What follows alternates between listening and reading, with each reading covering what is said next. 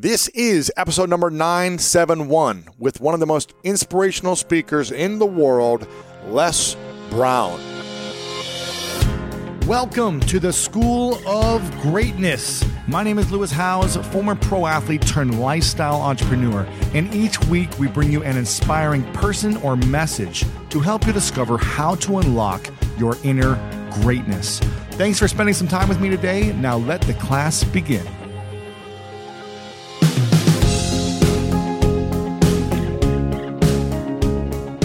Mark Twain once said, "The secret of getting ahead is getting started."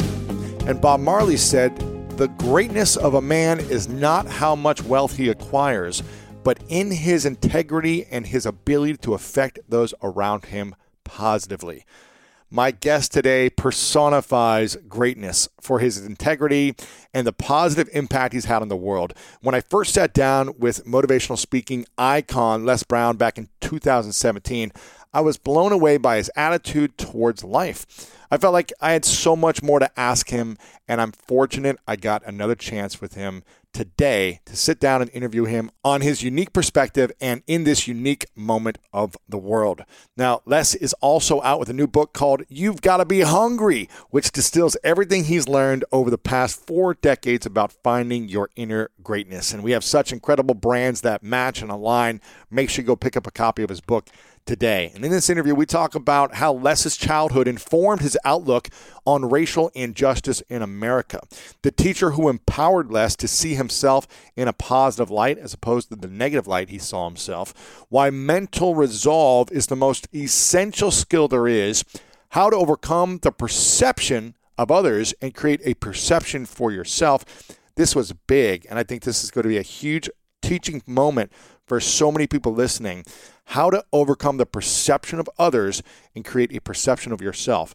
And if you're finding value in Les's wisdom, make sure to share this with someone who needs to hear it.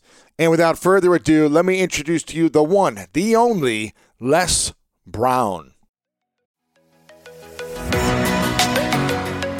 We've all been there. You have a question about your credit card, you call the number for help and can't get a hold of anyone. If you only had a Discover card. With twenty-four seven U S-based live customer service from Discover, everyone has the option to talk to a real person anytime, day or night. Yep, you heard that right. A real person. Get the customer service you deserve with Discover. Limitations apply. See terms at discover.com slash credit card. Spectrum One is a big deal. You get Spectrum Internet with the most reliable internet speeds, free advanced Wi-Fi for enhanced security and privacy, and a free Spectrum Mobile Unlimited line with nationwide five G included, all while saving big. For the big speed, big reliability, and big savings you want, get Spectrum One. Just forty-nine ninety-nine a month for twelve months. Visit spectrum.com slash big deal for full details. Offer subject to change. Valid for qualified residential customers only. Service not available in all areas. Restrictions apply. At Capella University, you'll get support from people who care about your success. From before you enroll to after you graduate, pursue your goals knowing help is available when you need it. Imagine your future differently at capella dot e d u.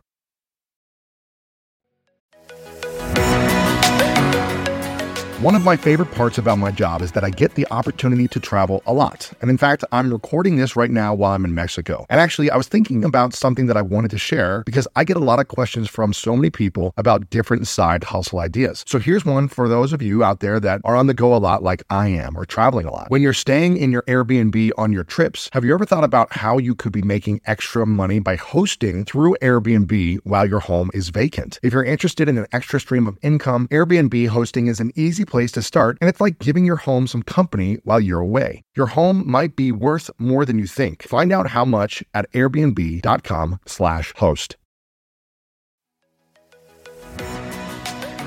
So listen, we all know life is full of yada yada, like those quote unquote free trials that somehow still charge your card for something, or when companies have those sneaky gotchas hiding deep in the fine print. And I know you've dealt with yada yada before, like those bills that keep going up and up for no reason at all, or when budget airlines promise a cheap fare but then charge you for every little thing until you realize you're paying more than you would have somewhere else. And yes, it is possible to outsmart yada yada, like triple checking airline deals to make sure all you need is already already included, but you don't take yada yada in life. So don't take yada yada from your wireless provider. Metro by T-Mobile has no contracts, no credit checks, no surprises, and nada yada yada. Stop by one of over six thousand Metro stores nationwide.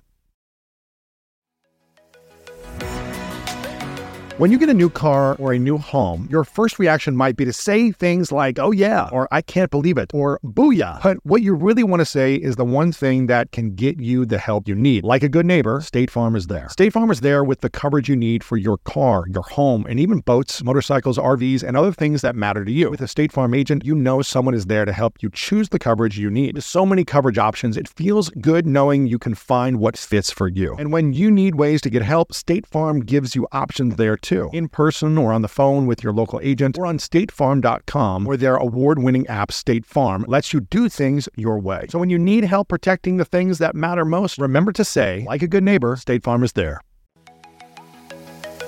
That Les Brown is in the house, the School of Greatness, my friend, who uh, has been around for seventy-five years young, who you told me just before we got on here, you've been fighting cancer for twenty-seven years. You've been... Yeah. Uh, widely known as one of the most inspirational, motivational speakers in the world, helping Fortune five hundred companies to small business owners to everyone in between really tap into their greatness. You're an inspiration to myself and so many people. And you've got a book called You've Gotta Be Hungry uh, that's out right now that is doing incredibly well. And it's twenty years in the making. And I'm curious, we've been talking just before this, which we'll add in the interview, about racial injustice, which you've been a big proponent of speaking out against for many years, and your time working in Ohio, in government, and your time working in radio, as a speaker, as all these different areas of your life. But you've just been through a lot personally of challenges in your life from, you know, we have a similar story of growing up dyslexic with learning disabilities, with challenges in school. I remember the story you shared in our last interview in two thousand seventeen about, you know, teachers just calling you dumb and things like this. I feel very connected to that story because of my experiences in school.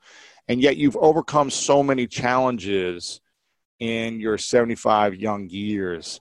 Can you share the biggest challenge you've had to overcome? The biggest challenge I had to overcome, and it's a continuous challenge, is allowing myself to see myself beyond my circumstances and mental conditioning, to live out of my imagination rather than my history. When you are raised in a culture that that constantly demean you, marginalize you, and stifle your potential to move forward. I remember reading a quote by a guy named Richard Wright who said, "The impulse to dream has been slowly beaten out of me through the experiences of life." So just imagine in nineteen sixty-three, when I graduated from high school, now that's, you know, that that's a long time ago. my, my, my grandson said, "Grandpa, how old are you?" And I said, seventy-five. He said, "You are old." nineteen, in nineteen sixty-three.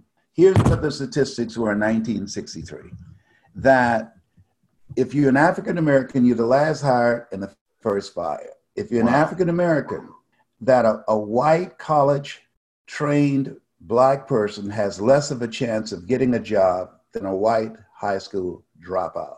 That's in nineteen sixty-three. Wow. According to the Federal Reserve, that still exists.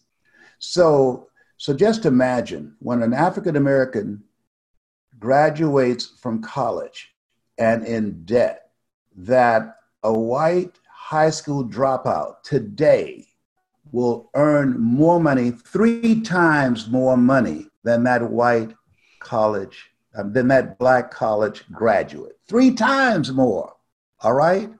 Why? Because of his paint job. I'll never forget, Lewis, I saw an interview with Larry King, and this white supremacist was being interviewed. And he said, "Tell me, wh- why do you why do you hate black people?" He said, "Because they're black." So, and he said, "And?" He said, "And I'm white." So Larry said, "What did you have to do with that?" And, and this white supremacist said, "What?" He said, "What did you have to do with your being born white, and he didn't have an answer. Mm. He just got quiet. And, and Larry, in that question, that strategic question, it created an aha moment, hopefully, for that young man. I saw this video yesterday. This lady said, I've got grandchildren. I hate y'all, and I'm teaching my grandchildren to hate you too. Wow.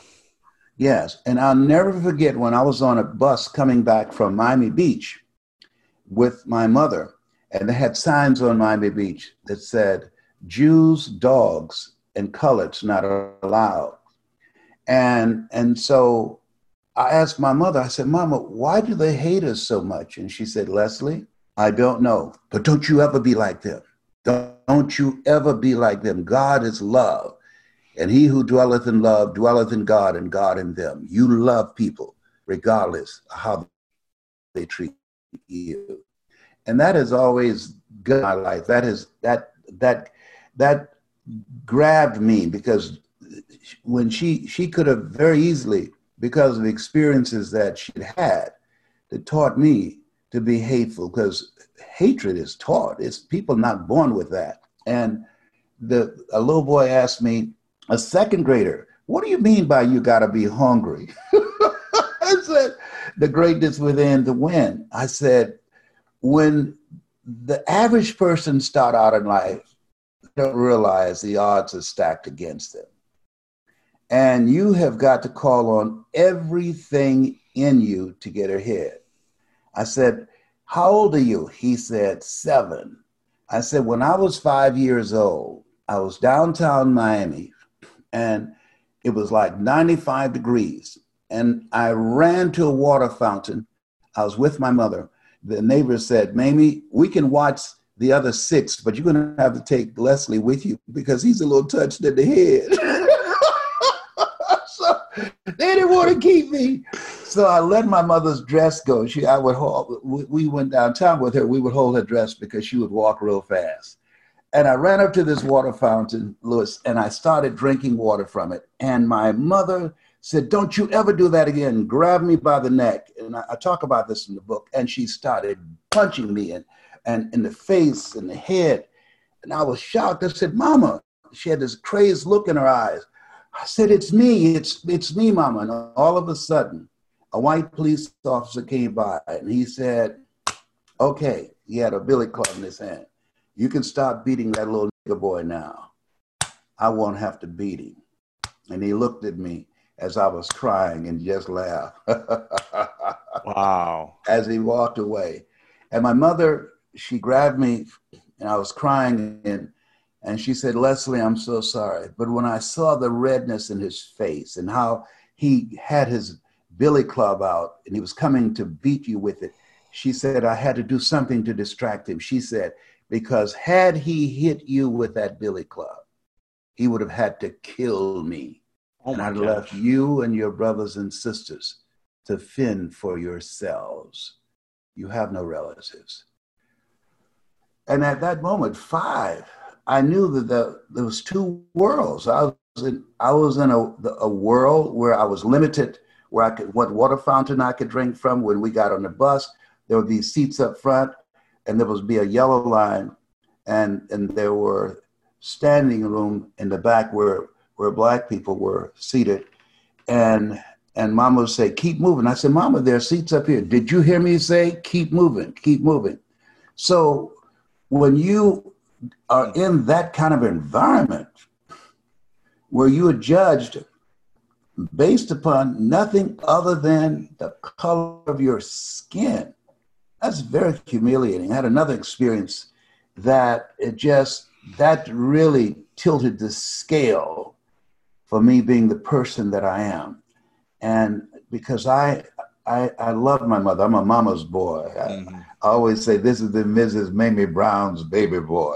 and, and so I was determined that I was going to create a world that my mother could live in and wow. not be humiliated, to not be held back, and and a better life than she had lived in Stuart, Florida, and, and what I experienced coming up in Miami. uh, being African American, there were so many things. It was just a part of the culture, things that exist now. But to believe and understand that it's it's going on now, it's it's surprising. But what is heartwarming is the broad scale support. Uh, something that Benjamin Franklin said. He said, change will never come about until those who are unaffected are as outraged as those who are. Wow. Okay. And, and so you have white people who are unaffected by this, but they're outraged. Mm-hmm. They're saying, hey, this is not right. And they're putting themselves in harm's way. I, I saw one white lady, they shot her with rubber bullets, and and and she lost an eye. She's permanently mm. blind in one eye. And and so there have been places where the white turnout and other groups are very strong, of people out of a sense of humanity saying, this is not America. And and, and it's been sustained because the people can see it. Mm-hmm. And to, to see George Floyd have his life taken away. Uh, the, the the guy who did that, uh, one of the guys who was in the in right there near him, where he could have said to the cop that was on George Floyd, "Come on, man, come on." He said he can't breathe. Come on, let's. It, it's four of us. He's handcuffed. He can't get away from us. Come on, get get you know get your knee off his neck. He didn't do this. So this lady saw one of the guys in the grocery store who was charged with complicity. And and she said, "Do you have any regrets?" He said, "No." Wow. No. So so therefore, he he thought it was okay to take this guy's life for a twenty dollar counterfeit bill that they found not to be counterfeit. Mm. You know, so to lose your life and someone say, when you are asked, "Do you have any regrets?" and you say, "No." Man, let me tell you something. That's heavy. That, that says a lot. Yeah. Do you feel like there is, you know, we haven't really progressed that much at all? Or is there progress? No, I think there's been great progress. There's no question about that. No question. And the, that you just have people who that that this is for the first time under this leadership that we have feel comfortable coming out. There are people that this is this level of hatred has been instilled in and and passed on generation after generation after generation. What makes it seem so pervasive and so dominant has been the exposure. It's never been exposed like this. The internet. That's why North Korea and various dictatorships don't allow media to have the right to expose things, the inequities and the unlawful behavior in their country, including our country.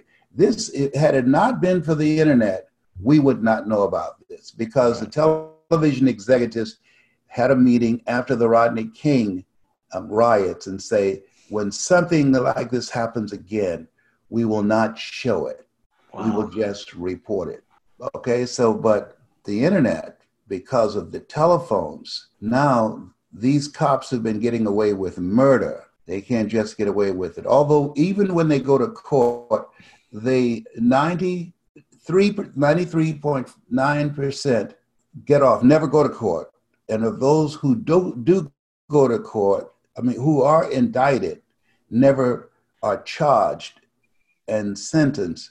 Maybe around two percent are, are sentenced and found guilty, because the judge and the prosecuting attorney is on the side of that officer. So it's it's. The, the, well, I feel like the they can always make it, they can always make a case, I guess, for, well, he was attacking me, and this is in the the law on how we can defend ourselves as police, right? When they asked the when they asked the cops, "Why did you beat this guy that that I?"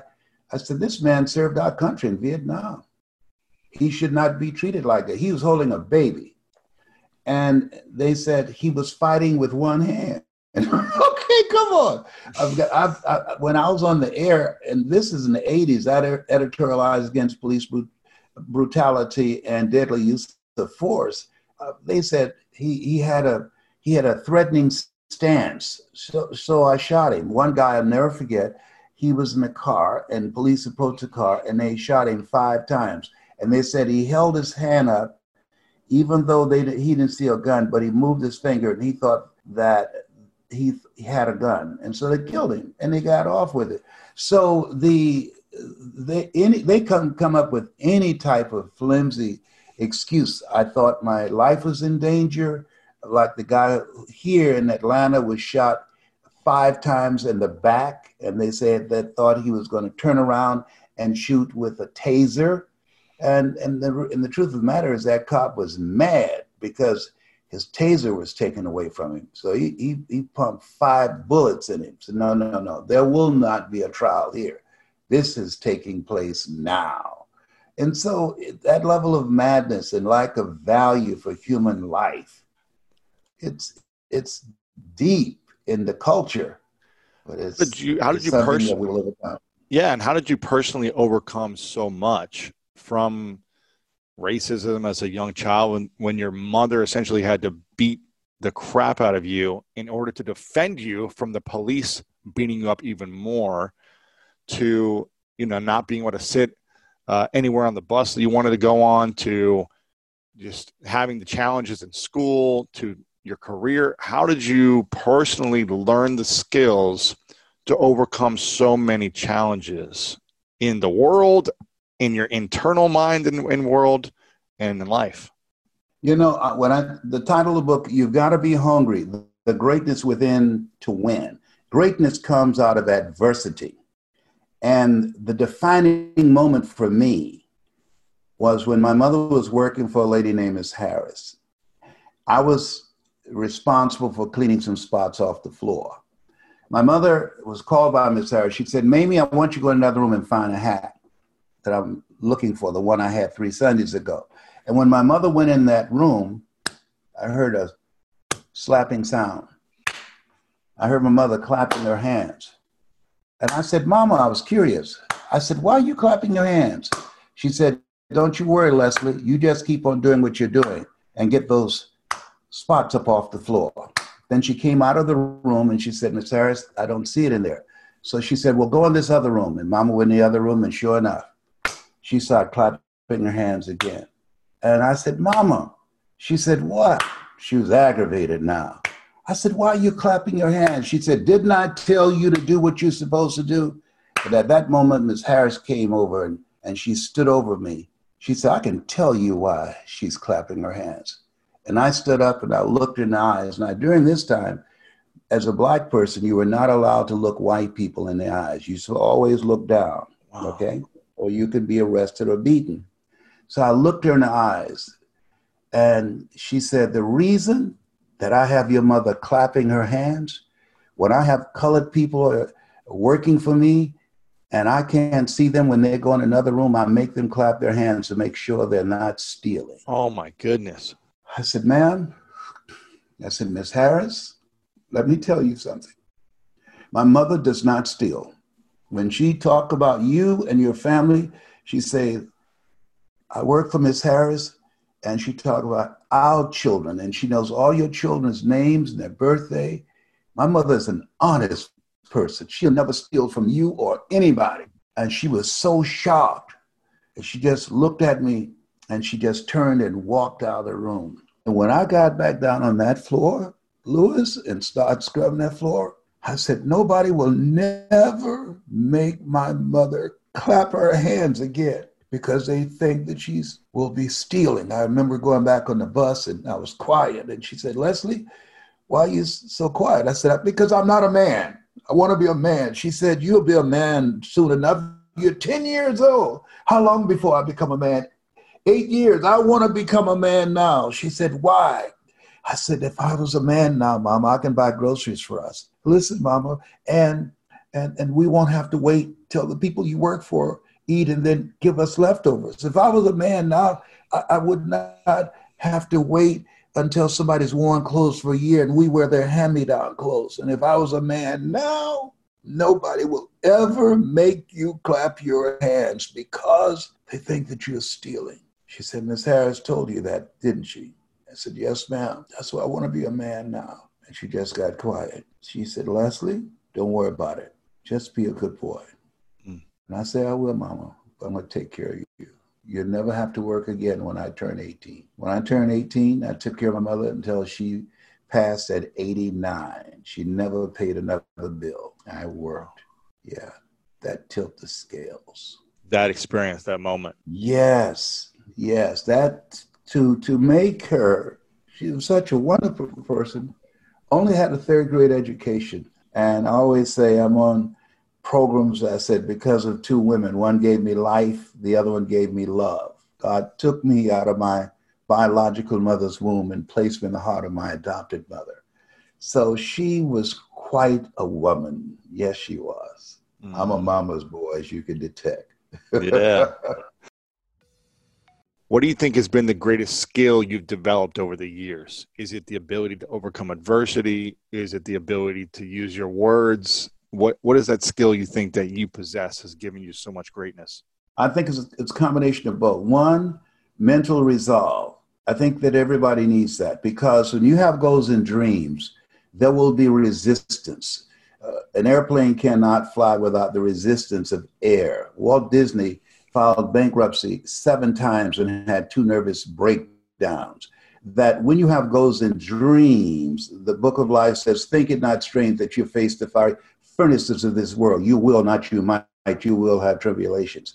So the ability when you are faced with something and it's, it's, it's new territory, when they said you have cancer, those are three words no one ever want to hear. And the oncologist, Doctor Alfred Goldson, who was an unusual personality, he said, you have cancer and it's metastasized to seven areas of your body, including your spinal cord. Oh. I said, can you give me a second opinion? He said, yeah. And you're ugly too. I know you didn't just call me ugly. He said, yes, I did. You ugly as hell.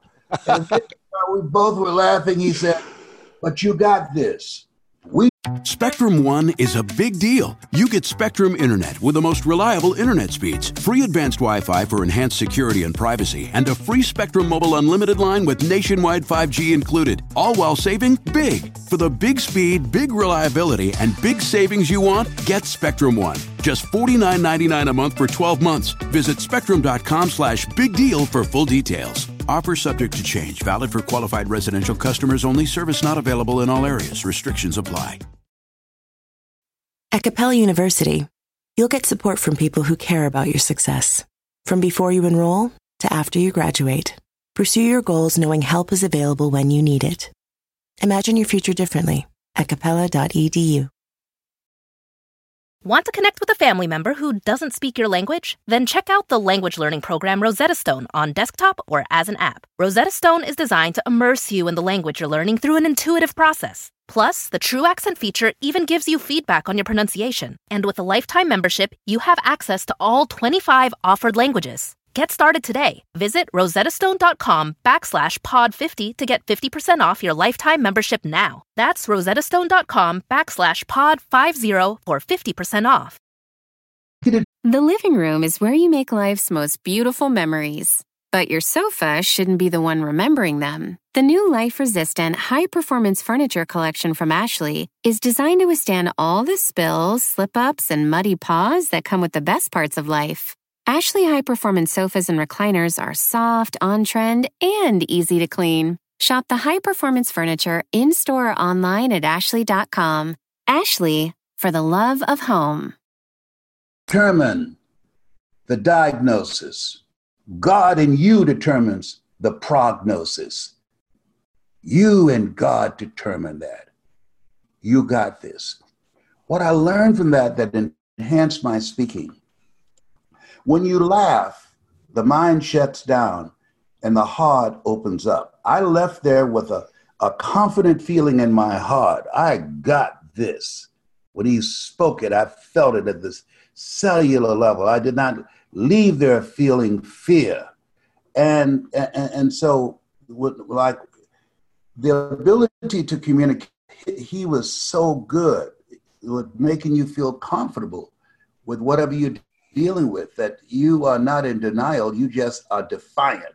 And so when your show, which has changed millions of people's lives, people you never meet, what it does is distract, dispute, and inspire. How we live our lives is a result of the story we believe about ourselves. Mm. What you do is distract them from what psychologists call their self-explanatory style. And, and through the process of, of your own example, your own vision of yourself, the guests that you have, the interviews that you have, you dismantle their current belief system. Be ye not conformed to this world. Be transformed by the renewing of your mind. You are renewing minds, expanding their vision beyond their indoctrination and mental conditioning. And you ignite their spirit where they decide to create a new chapter in their lives. That's, that's, that's what you do as a speaker and as a host. And, and people who watch and listen to your program right now in America, before the coronavirus, suicide rate increased by thirty-nine percent. And children between five and eleven, it has tripled. How do you decide at five to take your life? And now it is, it is, is, is, is soaring, the suicide rate. So what you do with this program, you're giving people hope. When there's hope in the future, that gives a person power in the present, that, that they can, they can get through it. They might not know how they're going to do it, but they have the mindset. Robert Schuller said, tough times never last, but tough people do. Mm. And, and so that you, you, you share with them a voice of transformation, because, and I share this with speakers that I train, who you are behind the words that you speak are more important than the words. Because had you not gone through what you have gone through, an experience, you would not be able to speak from a place of power. You would not be able to come in and do this, this program and, and call this the, the School of Greatness, that you've got greatness in you. You have the ability to do more than you can ever begin to imagine. And then affirm and validate people as we are facing this pandemic. It's, it's to, to be able to say that from a place of power. The spirit of who you are comes through your words, and people feel that when you speak, and they hear it, your sincerity, your genuineness. And that's why your program is popular, because you impact people, because you know a thing or two, because you've seen a thing or two. I appreciate that, Les. Yes. You know, it's interesting you uh, talk about suicide rates increasing. Unfortunately, I was, again, I was going on a drive to San Francisco over the weekend, uh, taking my girlfriend up the coast of California, and she'd never seen it. Had a beautiful experience. And as we're driving back into Los Angeles, drive, I, I live in a, a condo building, a tall condo building. It's probably thirty-five, forty stories high. And as we pull into the the building, uh, I'm about to park, I see police with a yellow tape and a white tent uh, and over the kind of driving area. And I remember just thinking to myself, there's no way someone jumped off this building. There's no way someone did this. And I asked right away, I go, tell me someone did not jump. And the guy looked at me and he just said, yeah, a couple hours ago. And I go, you're kidding me. And I later found out it was reported in the news. This was yesterday. Yesterday. Yesterday. This just happened. Wow. It was, it kind of shook me up a little bit too. And literally I, I learned that the person who jumped, who's my building, it was literally right next to my window, a few floors up. He jumped out of, his name is Steve Bing. It's all over the news right now. And this was a very successful uh, businessman who fifty, fifty-five years old, I think, um, worth, I think it was reported he's worth hundreds of millions of dollars. A very successful businessman who is close friends with uh, Bill Clinton, who I saw Clinton made a statement about as well. And it, I haven't been able to stop thinking about it since yesterday. I was thinking about it all night. You said it was hard for you to sleep last night. from stuff yeah. you saw. For me, it was hard for me to sleep last night thinking about the pain and the suffering that people go through inside that we may never, never know about. And, you know, I was trying to rationalize, like, why would this happen? Was it drugs? Was it depression? Was it like, I can't reason sometimes why this happens to someone who you think it would never happen to, or someone who had right. all the things on the outside that seemed to be successful, but for whatever reason, I don't know. And I don't know how to make sense of that type of stuff. Do you know how to make sense of things when you see that? Well, the, I had a guy, he just wrote me, and, and I, I kept this, this text where he had already, he had tied a, a noose together. He was going to hang himself, had it around his neck, and, and he was going to get a chair. He's trying to look a place where he could suspend himself and, and, and place the rope. And the phone rang. And he had said to himself, God, give me a sign. So with the rope around his neck and holding in it, one in part of it in his hand, he answered his cell phone, and there was nobody there. Mm. And he took that as a sign, and he said in that moment, he uh, he was listening to me, and he remembered a statement I made that life is God's gift to us, and how we live our lives is our gift to God. And wow. he said he asked himself, why would I throw my life back in God's face?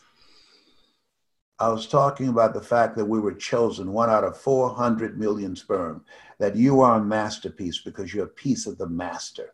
And he said, I kept saying to myself, I'm a masterpiece. I'm a piece of the master. And he talked himself back from those suicidal thoughts. He really didn't want to die. He wanted to stop the pain that he was experiencing from the breakup of the relationship, from the loss of his job, from what he felt his life had, the rug snatched out from under it. He's among those forty million five hundred thousand people who have lost their jobs in the coronavirus economy. And, and so the, the that's why what you're doing is so important, because when you, you you go through an experience, you have the School of Greatness. Not elementary school, high school, college. No one is saying to people, you have greatness in you. Mm-hmm. And, and, and those type of structures, even in church. And, and so the... The reason that I advance with that, you know, the Book of Life says, greater is he that's in you than he that's in the world, that you have greatness within you. That that when I, Mister Leroy Washington, who, when I was so captivated by this man's oratorical skills, he was a speech and drama teacher, and he asked me to do something, you know the story, mm-hmm. to, he wanted me to go before him and, and, and read a, a script really before the class. And I said, sir, I can't do that. I'm not one of your students.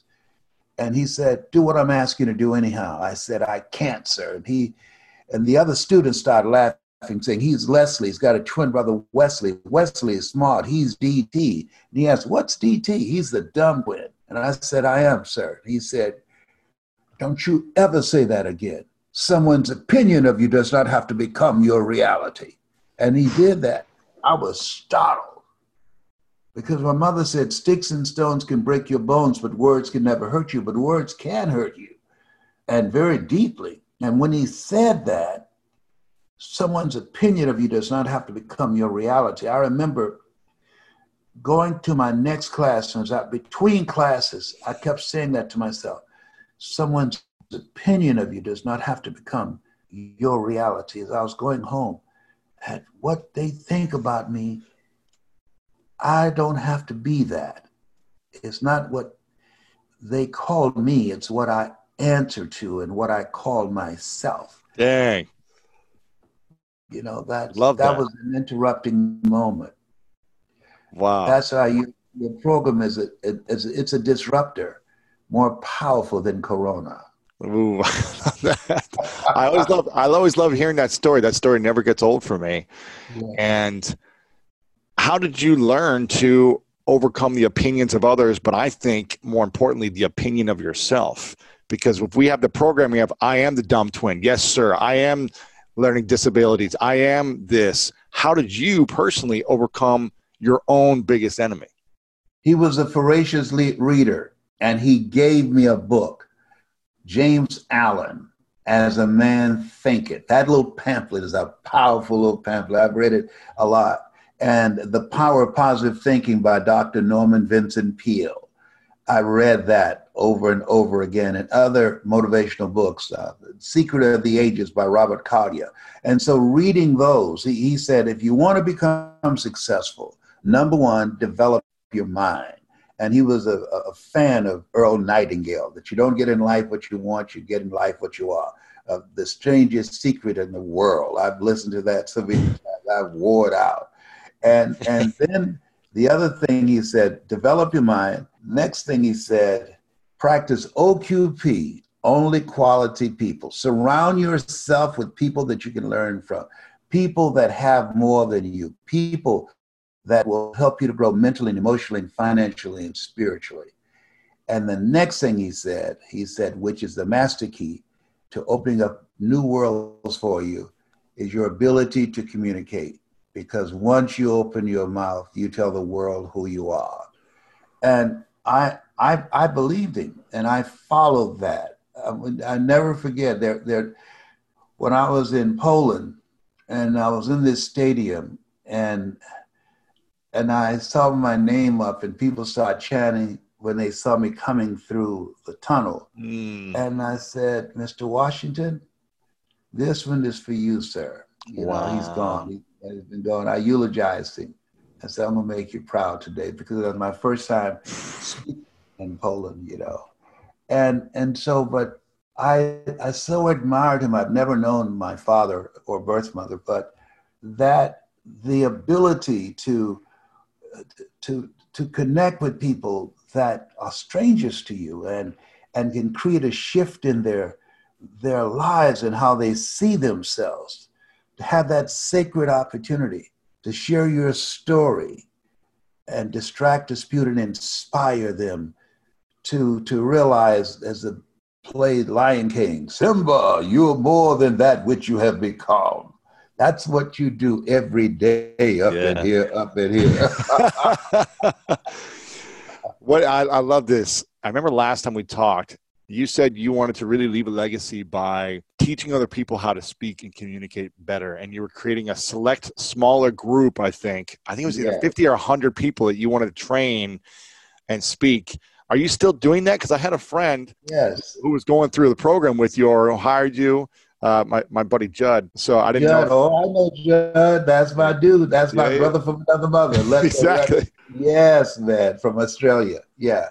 Yes, I'm, I'm training, but I'm, I've had to increase that number. I, I do intense one-on-one training, mm. but I'm selective about working with a lot of people right now. Mm. But we do it virtually now. I can do it more virtually yeah. because we don't, you don't want, I'm, you know, I'm seventy-five. So I cannot afford with, with underlying issues of, of diabetes and cancer. And seventy-five, if you show up at the hospital, they'll, they'll push you in a coat over there and say, no, you're about to leave here anyhow. So we're not going to waste any medicine on you. Wow. so, so I'm staying out of harm's way. I'll tell you how bad it is, Lewis. I'm upstairs by myself, right? I sneeze. And, man, I broke out and I started running downstairs. I said, wait a minute. That was my sneeze. So I came back upstairs and I still started spraying the Lysol. I called my daughter. I said, I think I'm having a meltdown. I want to go out the house. She said, no, you can't go anywhere other than Walgreens and, and Publix, and we will drive you there. You don't need to be behind the wheel. I said, I'm not that old, so I'm, I'm being very, very disciplined. And keeping myself out of harm's oh, that's way. That's good. That's good. Keep my mask. That's good. Doing all the stuff that we need to do. Common yeah. sense. I guess that's common practice. What do you think has been the biggest challenge you've had to overcome, let's say, since your thirties or forties? Because the first part of your life was a lot of learning to overcome the mental uh, challenges, the the self-talk, um, the believing in yourself, that type of challenge, I would say, which got you to a level of success and uh, accomplishment and speaking in front of hundred. I remember seeing a video on YouTube of you in front of like a hundred something thousand people running around on stage saying, "You've got to be hungry," which is one of the most famous talks of all time, probably. What would you say is the biggest challenge you've had to overcome since, you know, you're thirty or forty in the last forty or fifty years? Is there different types of doubts, different types of challenges once you've kind of mastered a certain level of success? The biggest challenge that you face is going from believing to knowing. That's the place that you, that you go to. I went into the Georgia Dome. I did not believe I could command an audience of eighty thousand people. But Mike Williams, my mentor, who, who wrote the book called The Road to Your Best Stuff, he was there with me. He said, "Brownie?" And I said, "Yes." And he, he, he saw my hands trembling. He said, "Look at me, Brownie." I said, "Yes." He said, "You can do this." And when he said that, I knew it. And I said, "Thank you, Mike." And they gave me the microphone. That's the last thing that I remember. I don't remember giving this speech, but here's what I knew. I can do this. He said, "Speak from your heart." And I was working with a young man the other day, an incredible voice, and, and he had memorized his script. And I said, "I want you to give me this again. And I want you to know you can do this. You don't need this script. We're talking about your life, and I want you to speak from this place of knowing." And his whole countenance changed, and he gave it from his heart. And was it was not the, the training he had got. It was very mechanical. You know, they the Dale Carnegie course, which is a great course, that tell them what you're going to tell them, tell them, and then tell and then them tell what you told them. them. Yeah, yeah. And I Toast, said, what I learned in Toastmasters also, yeah. Yeah, and I said, "No." Mike Williams taught me, my mentor, "Brownie, never let what you want to say get in the way of what your audience wants to hear. Conduct communications intelligence. Find out who they are, and then speak to that. Find their sweet spot and focus on that."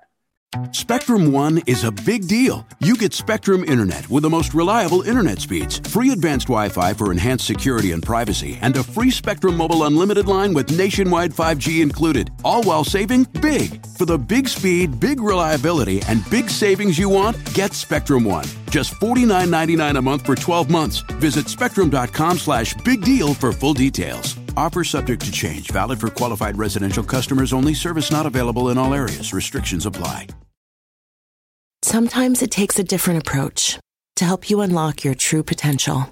With Capella University's game-changing FlexPath learning format, you gain relevant skills you can apply to your career right away. Earn your degree from an accredited university and be confident in the quality of your education. Imagine your future differently at capella dot e d u. Capella University is accredited by the Higher Learning Commission. Learn more at capella.edu slash accreditation. And, and so I asked him some key questions about his life, to find out about his character and, and how he came to be the person that he is now. And, and, and Martin Seligman, in the book called Learned Optimism, he said between ages of zero and five, we develop permanent personality characteristics. And there's a voice in our heart that says yes, or it says no. And there are behaviors that follow us from for the rest of our lives. And, and what came up for him, his father, his father was a very kind guy and, and a very strong man, military man. He loved him, but he didn't, the, the, the father didn't know how to show the love. I said, he did the best that he knew how. And I, so I said, I, I want you to find the good. Let's focus on the good of what that experience was like. This man who's very regimented, very structured. Um, how? Tell me some good things that you remember. And first he was, he was very tense. And then he started thinking about it. His body relaxed. He said, you know, my father, he could fix a real good hot water cornbread. I said, is that right?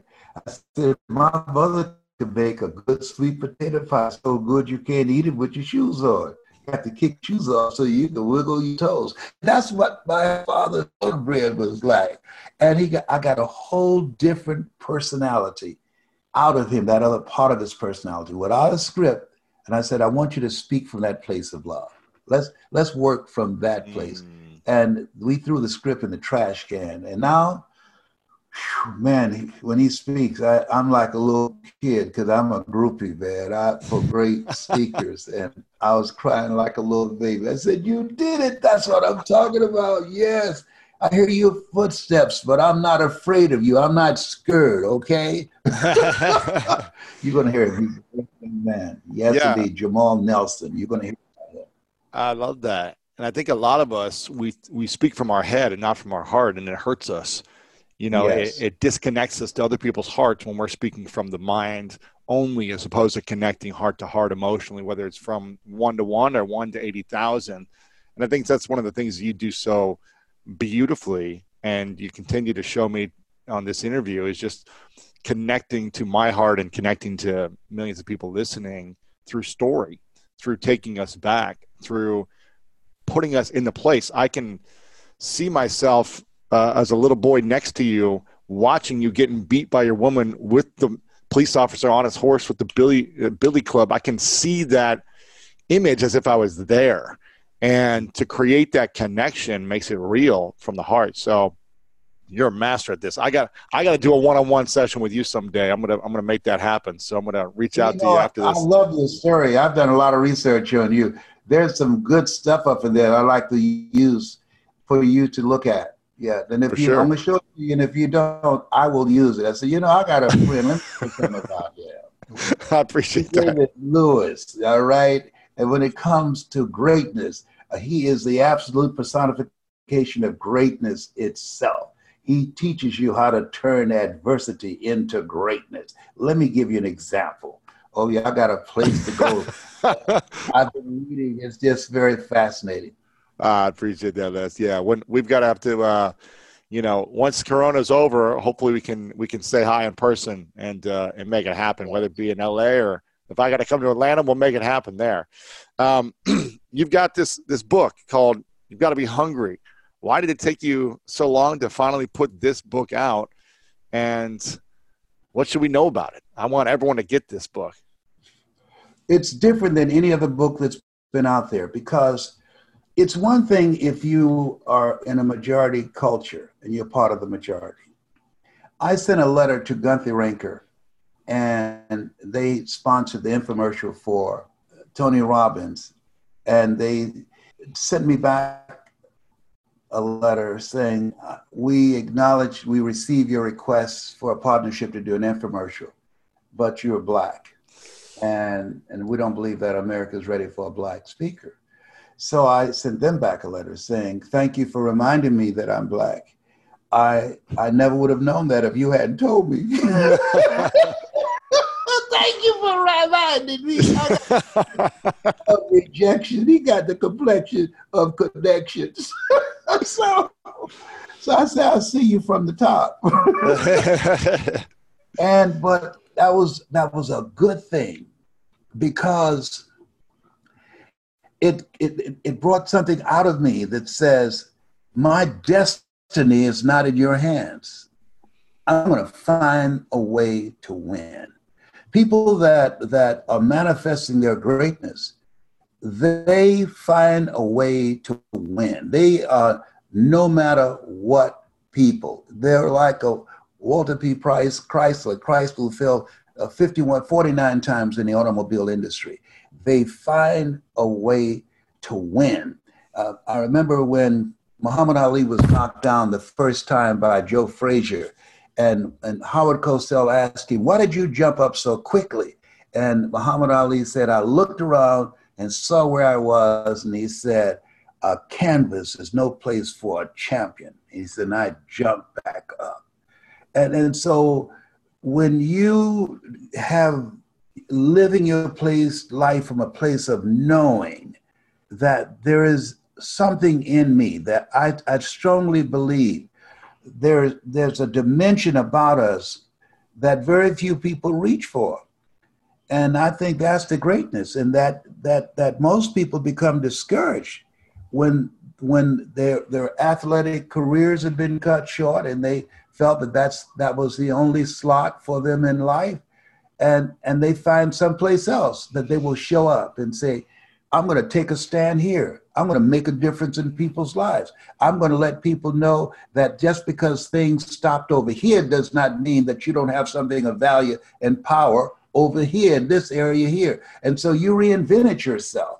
And so that that that life will give us all type of stuff to overcome. You take a person's eyesight, then you have a Ray Charles or a Stevie Wonder. So so life will always challenge us. I, I have this quote I love that said, in life, you will always be faced with a series of God-ordained opportunities brilliantly disguised as problems and challenges. Mm. And so I think that that mm. those of us that have been picked out to be picked on, that the greatness has been recognized in us, and that we, as a result of that, we, we release what Elizabeth Browning called the imprisoned splendor.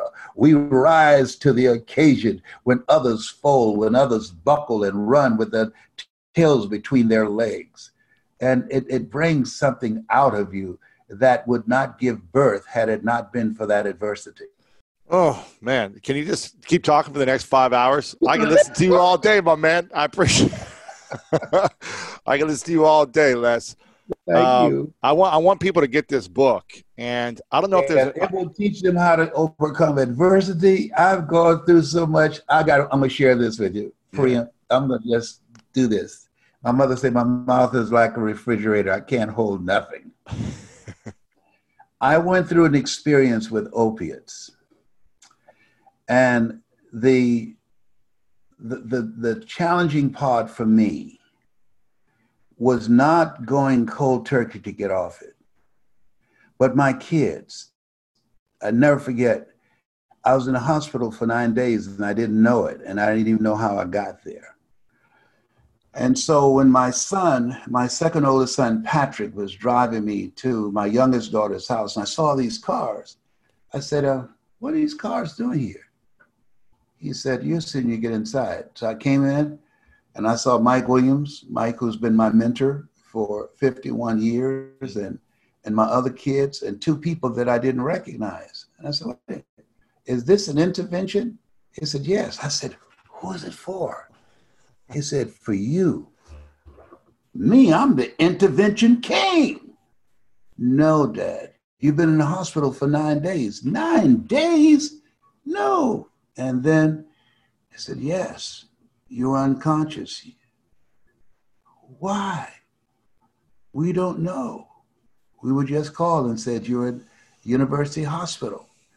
And And then I went to each one of them. I said, look at me. I taught you not to smoke, not to drink, not to do drugs. Do you think I would mis mis misrepresent you as your father and do something so stupid?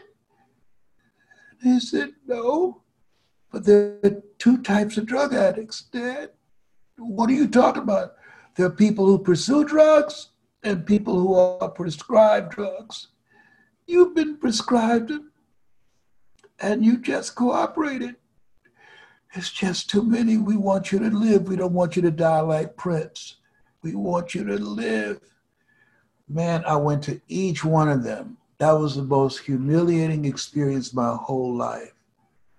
And so my youngest daughter said, Daddy, you teach us that you can't read the label when you're locked in the box. You need help. Mm. And she started crying. You taught us to get help, not because we were weak, but because we want to remain strong. And I want you to do us, do this for us. So I said to this couple, I said, okay, I'm ready to go. They said, no, no, no, we, we'll come tomorrow morning. I said, no. I said, you're going to have to take me tonight. You come here tomorrow morning, I will not be here. I've never been in any place that I couldn't leave when I want to. You, you need to do this tonight. So they drove me for about four hours to Middleton, Middletown, Ohio, to this drug program. And I stayed there five days, people doing double dates. Are you Barry White? No, you can't be Les Brown, the motivator. Yes, I am Les Brown. I know that voice. You you gotta be, I, I've been listening to you for a long time. What are you doing here? My children say that I'm hooked on drugs. So after those double takes for five days, I went into the director. I said, listen to me. There are two types of people, drug addicts. There are ones who prescribe drugs, and there are ones who go seeking drugs. I said, I was prescribed these drugs for pain, for the sciatica pain and pain for cancer. That's eaten forty percent of my T one vertebrae in my spine. And this guy said, every junkie's got a story. Mm. Man, I grabbed the phone on his desk. I was about to bust him in the head. And this lady, who is his administrative assistant, she said, Mister Brown, please. I've been listening to you since I was a little girl. And she's crying. She said, trouble is easy to get into and hard to get out of. Please don't hit this man with this telephone. Wow. I was about to buzz him in. He called me a junkie. I called my son and said, you better come get me or I'm walking away from here. It was like twelve degrees outside, right? I'm four hours from Columbus. And he came. And I was, I was leaving, the director said, he'll be back. I said, I will not. And I went cold turkey. They, they rushed me to the Cleveland Clinic about six different times. And I heard them say on this other side of the curtain, said, you know, if he's in his thirties, he can do it, but not in his sixties. And that night, I prayed to Mamie Brown, my adopted mother, and my birth mother. I said, I don't know your name. You gave birth to me, but I need the two of you to get together and help me have the strength to get through this. They want to give me a drug called Suboxone, and it's addictive. First time, shame on them. They prescribed these drugs to me, and I'm addicted. Now they're going to give me a drug that's addictive. And they say it's harder to get off, but at least I'd just be on one addicted drug. I said, I can't knowingly take something that's addictive. The other ones I didn't know, but this, I cannot make myself do it. Man, I passed out. I had these dry heaves. Ah! Ah! I was, I was taken there six different times, unconscious. The night I prayed to both my mothers, I said, I need your help. Please help me, because I'm not going to do this. Mm. And then the next morning, Lewis, I had no gagging, no dry heaves. The next morning, when I got up, I had an appetite. The next morning, no cold chills and and hot flashes.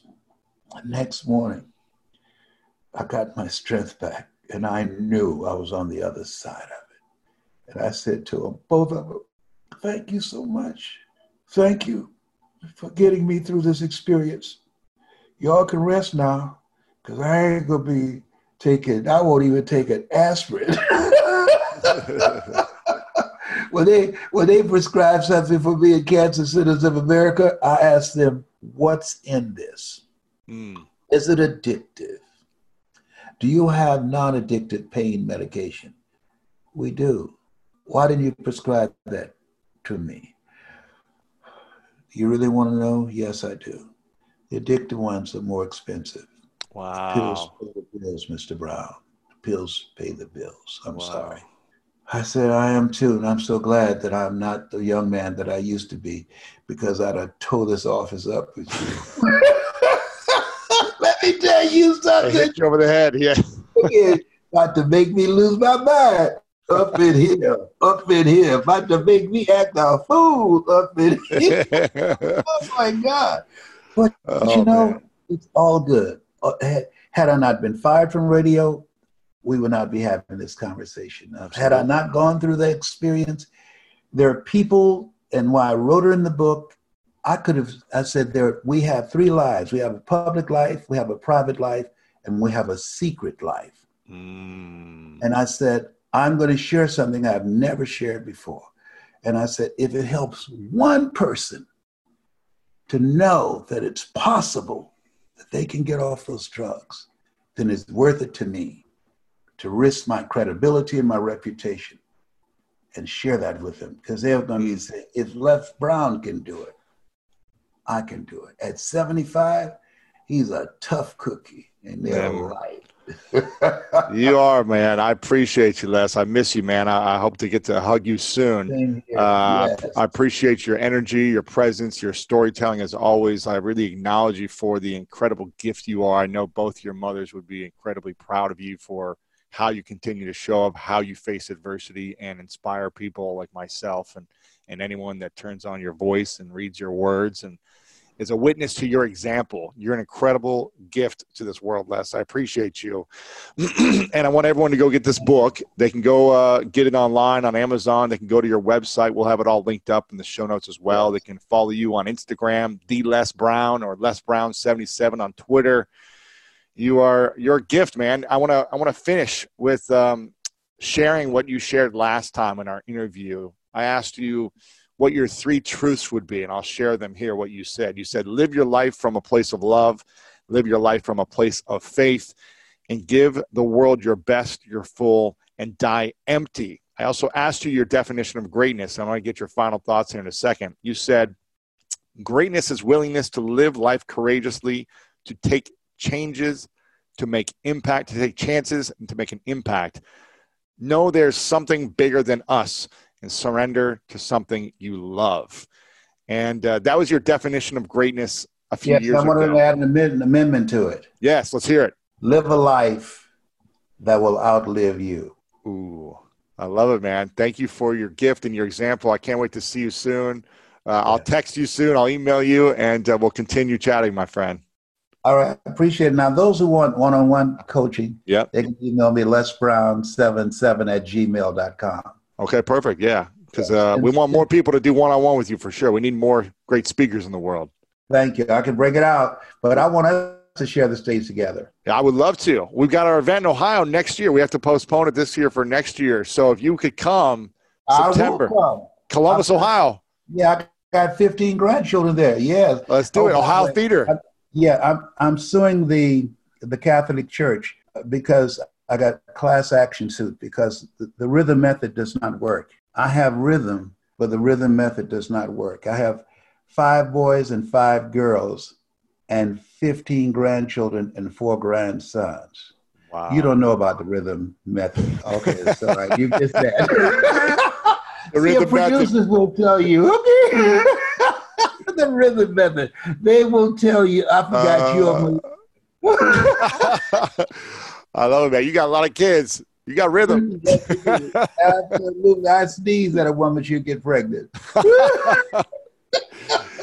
Les, I appreciate you. So Les Brown seventy-seven at where, where can they email you? gmail dot com at gmail dot com. Okay, perfect. We'll link it all up. Les, I appreciate you, man. Let's let's talk soon, brother. I appreciate you so much. Thank you. Love you. Love you too, man. Thanks, Les. Yeah. Thank you so much for listening to this episode with my friend Les Brown. Make sure to share this with someone you care about today who you think will find value in this, who will inspire them, who will improve their life. Send them this link right from Apple, from Spotify, or lewis howes dot com slash nine seventy-one. And also, if this is your first time here, please subscribe and leave us a review over on Apple Podcasts. It will help us get the message out to more people and inspire greatness in others. And if you want more inspirational messages from me, every week I shoot out text messages, audio notes, videos to my text community. You can send me a message with the word podcast to six one four, three five zero, three nine six zero. Again, text me the word podcast to six one four, three five zero, three nine six zero. And check out the podcast description for links to other similar impactful podcasts. If you enjoy this one, we have other related episodes in our catalog that I think you'll enjoy as well. And I want to close with this quote from Winston Churchill, who said, "Success is not final, failure is not fatal. It is the courage to continue that counts. As Les says, you've got greatness within you. I'm so grateful for you. I love you so very much. And you know what time it is. It's time to go out there and do something great.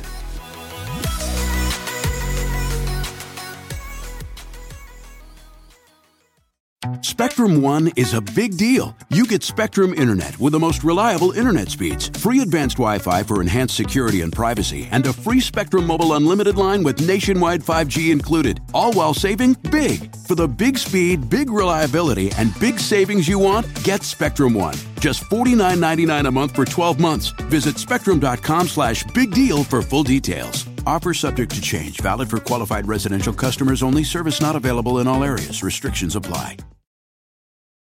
At Capella University, you'll get support from people who care about your success. From before you enroll to after you graduate, pursue your goals knowing help is available when you need it. Imagine your future differently at capella dot e d u. Whether you're a morning person or a bedtime procrastinator, everyone deserves a mattress that works for their style. And you'll find the best mattress for you at Ashley. The new Tempur-Adapt collection at Ashley brings you one-of-a-kind body-conforming technology, making every sleep tailored to be your best. The collection also features cool-to-the-touch covers and motion absorption to help minimize sleep disruptions from partners, pets, or kids. Shop the all-new Tempur-Adapt collection at Ashley in-store or online at ashley dot com. Ashley, for the love of home. Angie's List is now Angie, and we've heard a lot of theories about why. I thought it was an eco-move. Fewer words, less paper. No, it was so you could say it faster. No, it's to be more iconic. Must be a tech thing. But those aren't quite right. It's because now you can compare upfront prices, book a service instantly, and even get your project handled from start to finish. Sounds easy. It is, and it makes us so much more than just a list. Get started at Angie dot com. That's A N G I, or download the app today.